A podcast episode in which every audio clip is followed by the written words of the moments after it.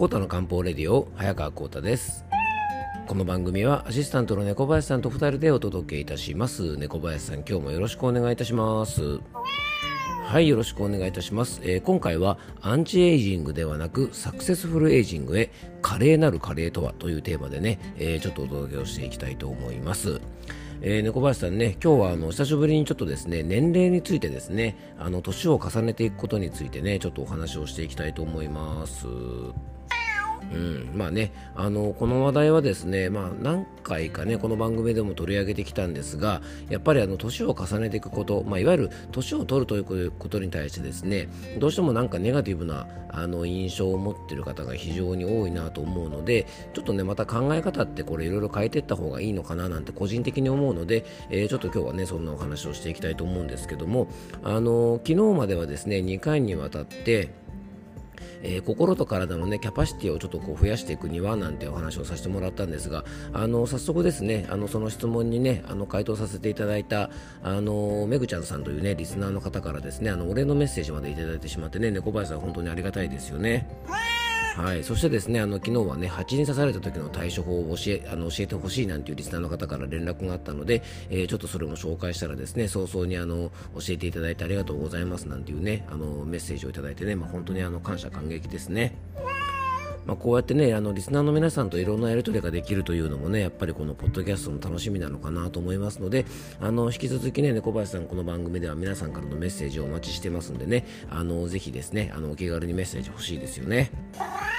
はい、ということでね、今日の本題に入っていきましょう。コータの漢方レディオ、今日もよろしくお願いいたします。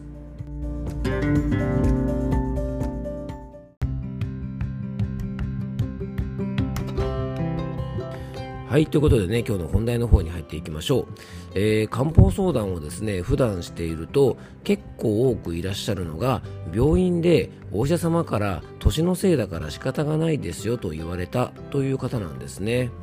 でちなみに昨日もですね80代ぐらいの女性のお客様が足腰のですね弱りとか痛みとかで、えー、ちょっと相談にねあの来てくださったんですけどもね。やっぱりその方もですねお医者様からはあのそう言われてですねあのしまったんですがちょっとでも楽になればなということでね僕のお店を訪ねてくれました。でこれと同じようなことはですね決して70代とか80代とかのあの高齢の方ばかりではなくてですね40代ぐらいのね僕らと同世代の方にもですね結構そう言われちゃうことがあるそうなんですね。で大前提としてねお医者様も決して、えー、加齢が原因だから諦めろってね別に冷たく言い放っているわけじゃないと思うんです。えー、そのね年齢だから仕方がないというね言葉の裏には加齢で体が弱ってきてしまっているから病気ともちょっと違うね、生活養生で今の機能を頑張って維持してねという気持ちがね多分隠されてるんだと思います。はいまたね、あの病院に行ってですね、不調の原因を年のせいにされてしまったと、まあそういうふうにね、えー、いらっしゃる方が多い一方で、自分自身でね、まあ年だから仕方がないで済ませてる方がいるのも事実だと思うんですね。で皆さんはこの不調や病気の原因を年のせいにすることをどう思うでしょうか？えー、まあ、病気とか、ね、不調が、あのその原因がですね加齢であれば同じ年の人にはですねほぼほぼみんな起こるんでしょうかね、まあ、当然違いますよね。あのここがね多分僕非常に重要だと思うんですね。で加齢というのは年が加わることです。ね。もうおぎゃーと生まれたその日から1秒ごとにですね僕らは加齢をしています。でこれはね僕らが生きている限り避けて通れないことなんですね、まあ、僕もですねこう喋りながら刻一刻と僕もねあの加齢をしているわけです。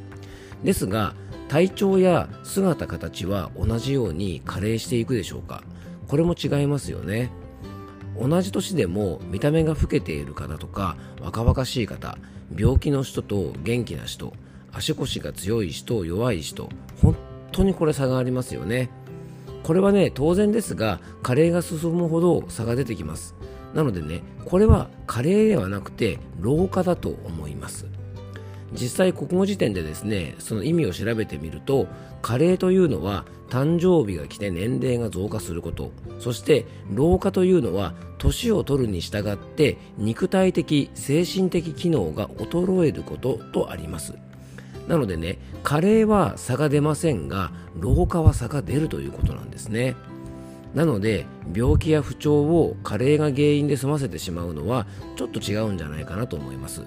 ある意味ですね老化というのはですね、まあ、ピークである20代30代ぐらいからねそれ以降はどなたにも起こることなんですね。で加齢に合わせた体のお手入れがねあのできていなかったので、まあ、それまでの生活の中で酷使してきた場所が、まあ、不調や病気になっていると考えるのでその弱っている場所をですねちゃんとメンテナンスすれば、まあ、症状を緩和したりとか現状を維持するということはですね十分可能だと思うんですね。で、ね、さっきもちょっとお話ししましたが、まあ、気力体力マックスの20代ぐらいまではですね体調や体質はもちろん異なりますがいわゆる、ね、老化による体の差というのは出にくいと思います。で20代の頃はですね基本的にはねよっぽど不養生しなければ、まあ、無理も効くしね体調で悩むこともそんなにありませんよね。でもねこれがね、まあ、皆さんもねご経験があるかもしれませんが30代ぐらいに入ってくるとねちょっと違ってくるんですよね。で中医学だと女性は7の倍数男性は8の倍数で体が変わってくると言われています。まあ、女性の方がね、えー、7×4、7子28歳ぐらいが心身のピーク、そしてね、男性も四波32、えー、そのぐらいがね、心身のピークになると言われています。なのでね、いわゆる荒さになる頃が気力体力のピークだと言えます。これはね、ある程度平等にどんな人でも同じかなと思います。でね、こっからが大切で、28とか32歳以降少しずつ山が下り坂になってくるんですが、まあ、ここからがね本当に差が出てくるんですね。でね荒沢ぐらいから体調とか見た目に差が出てくる理由はいくつかあります。まずはね避けて通れないんですがこれは遺伝的要素です。例えばね白髪がちょっと多いとか髪の毛が薄くなるとか、まあ、これはね遺伝的要素が確かにあります、まあ、これはしょうがないんですよね。でもね実はそれ以上に重要なのが生活因子なんですね。まあこれ本当当たり前なんですが見た目が同年代に比べて老けている、ね、肉体的精神的に老けているというのはやっぱり生活環境に原因があります。あのまあ、家庭の環境とかね仕事の環境などが非常にあの厳しい状況でねあの大きな負担がかかっちゃってて、まあ、そうなっている方も結構いらっしゃるかもしれません。で生活習慣がだらしなくて、まあ、食事が不節制運動不足ストレスケアもろくにしていないというですねあのちょっと手厳しい方になっちゃいますが、まあ、自業自得の方もいると思います。まあ、このね自業自得の方に関してはこれま自己責任なのでねちょっと仕方がない部分がありますが最初のねやっぱ家庭の環境とか仕事の環境がすごく厳しくてね体に負担がかかっている人はあのできるだけですね今自分がどういう環境にいるのかっていうことをあのちょっと見つめてみることがね大事じゃないかなと思います。あの周りの影響で心とか体にねダメージが蓄積してしまうってことはね、まあ、本当にあの気の毒だと思いますしあのもしねそういう環境にいるということがご自分で自覚できるようであればねその環境で負担がかかっている心の養生とか体の養生を少しでもしてあげるとですねこの老化によるダメージを減らすことができるんじゃないかなと思います。まあ、例えばねうんと夜勤があるとか仕事のねあの時間がすごく不規則とかあと職場がですね精神的にちょっとこうストレスがすごく多いとかですね肉体的な疲弊がすごく強いとかもしねそういうことが分かってるんであれば、まあ、その辺りをねしっかりあのサポートするような養生をしてあげると、まあ、ダメージが少ないのかなと思います。あとですね女性の方はやっぱりあの30代から40代というのは、まあ、ご出産とかですね、まあ、更年期と言われる時期なんかがあって、まあ、体が変わる時期でもあります。で男性に比べると女性の体はですねあのホルモンのバランスの変化などもあり非常にあのデリケートなのでねあの体の変化とか弱りのサインが気づいた時にですねできるだけ体の手入れをしておくことが大事じゃないかなと思います。で加齢はね平等に起きるが老化には差が出るというお話をね今日はさせてもらったんですが、まあ、老化を防ぐにはですね日々の養生が大切で、まあ、これねいつももう本当にあの繰り返し言ってるのでねもうあのね耳にたくかもしれませんが、まあ、食事運動睡眠心の癒しをですねどれだけ無理せずに取り組めるかということがですね、えー、このね老化を防ぐ部分では大事だと思います。あの、カレーはね、誕生日が来たら年を重ねることなんで、みんな平等です。でね、なので、まあ、カレー自体は僕決して悪いことじゃないしね、避けることができないから、まあ、これは上手に付き合っていくことが大事です。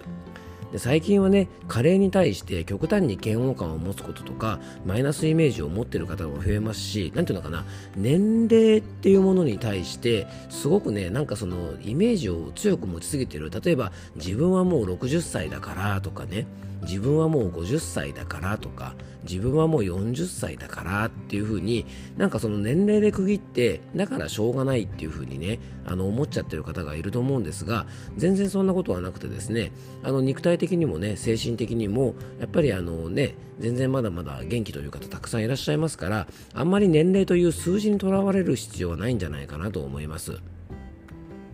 なんかね年齢がね、若いイコールいい、ね、加齢がね、こう進んでいくと悪いっていうですね、なんかこう、いいとか悪いとかっていう変な方程式が最近出てきてしまって、まあその一つのね、あの、要因がアンチエイジングという言葉だと思うんですね。まあこれはね、結構いろんなとこで言われてるのでね、あの、これも今更感があるかもしれませんが、アンチっていうのはね、反抗するとか抵抗するとか嫌うって意味があります。要はね、アンチエイジングなので、加齢を嫌うという意味なんですよね。まあ、これはちょっとね、体がかわいそうですよね。なのでね、まあ、どうしても美容関係とか健康食品とかサプリメント業界、まあ、化粧品とかもそうかもしれませんがなんか若い人イコールいいというイメージが作られちゃってるので、まあ、僕らはですねやっぱ上手に加齢することが大事だと思います。なんかね、ダジャレみたいな言葉ですが、華麗なる加齢をするなんてことがね、大事で、まあ、この言葉はですね、一世を風靡したね、あのー、ゲームソフトを開発された脳科学者の第一人者の東北大学の川島隆太先生のね、あの言葉なんですね。でまあ、時代はですねアンチエイジングから加齢を受け入れて上手に付き合っていくサクセスフルエイジングの時代だと言われています。で、70代、80代というですね本当の高齢者になった時に同世代と比べて元気で美しくいるためにもですねぜひ30代、40代ぐらいからしっかりとね生活環境とか、まあ、家庭環境に合わせた養生をしておくことがすごく大事じゃないかなと思います、えー、今回はですね加齢と老化について、えー、考えてみました。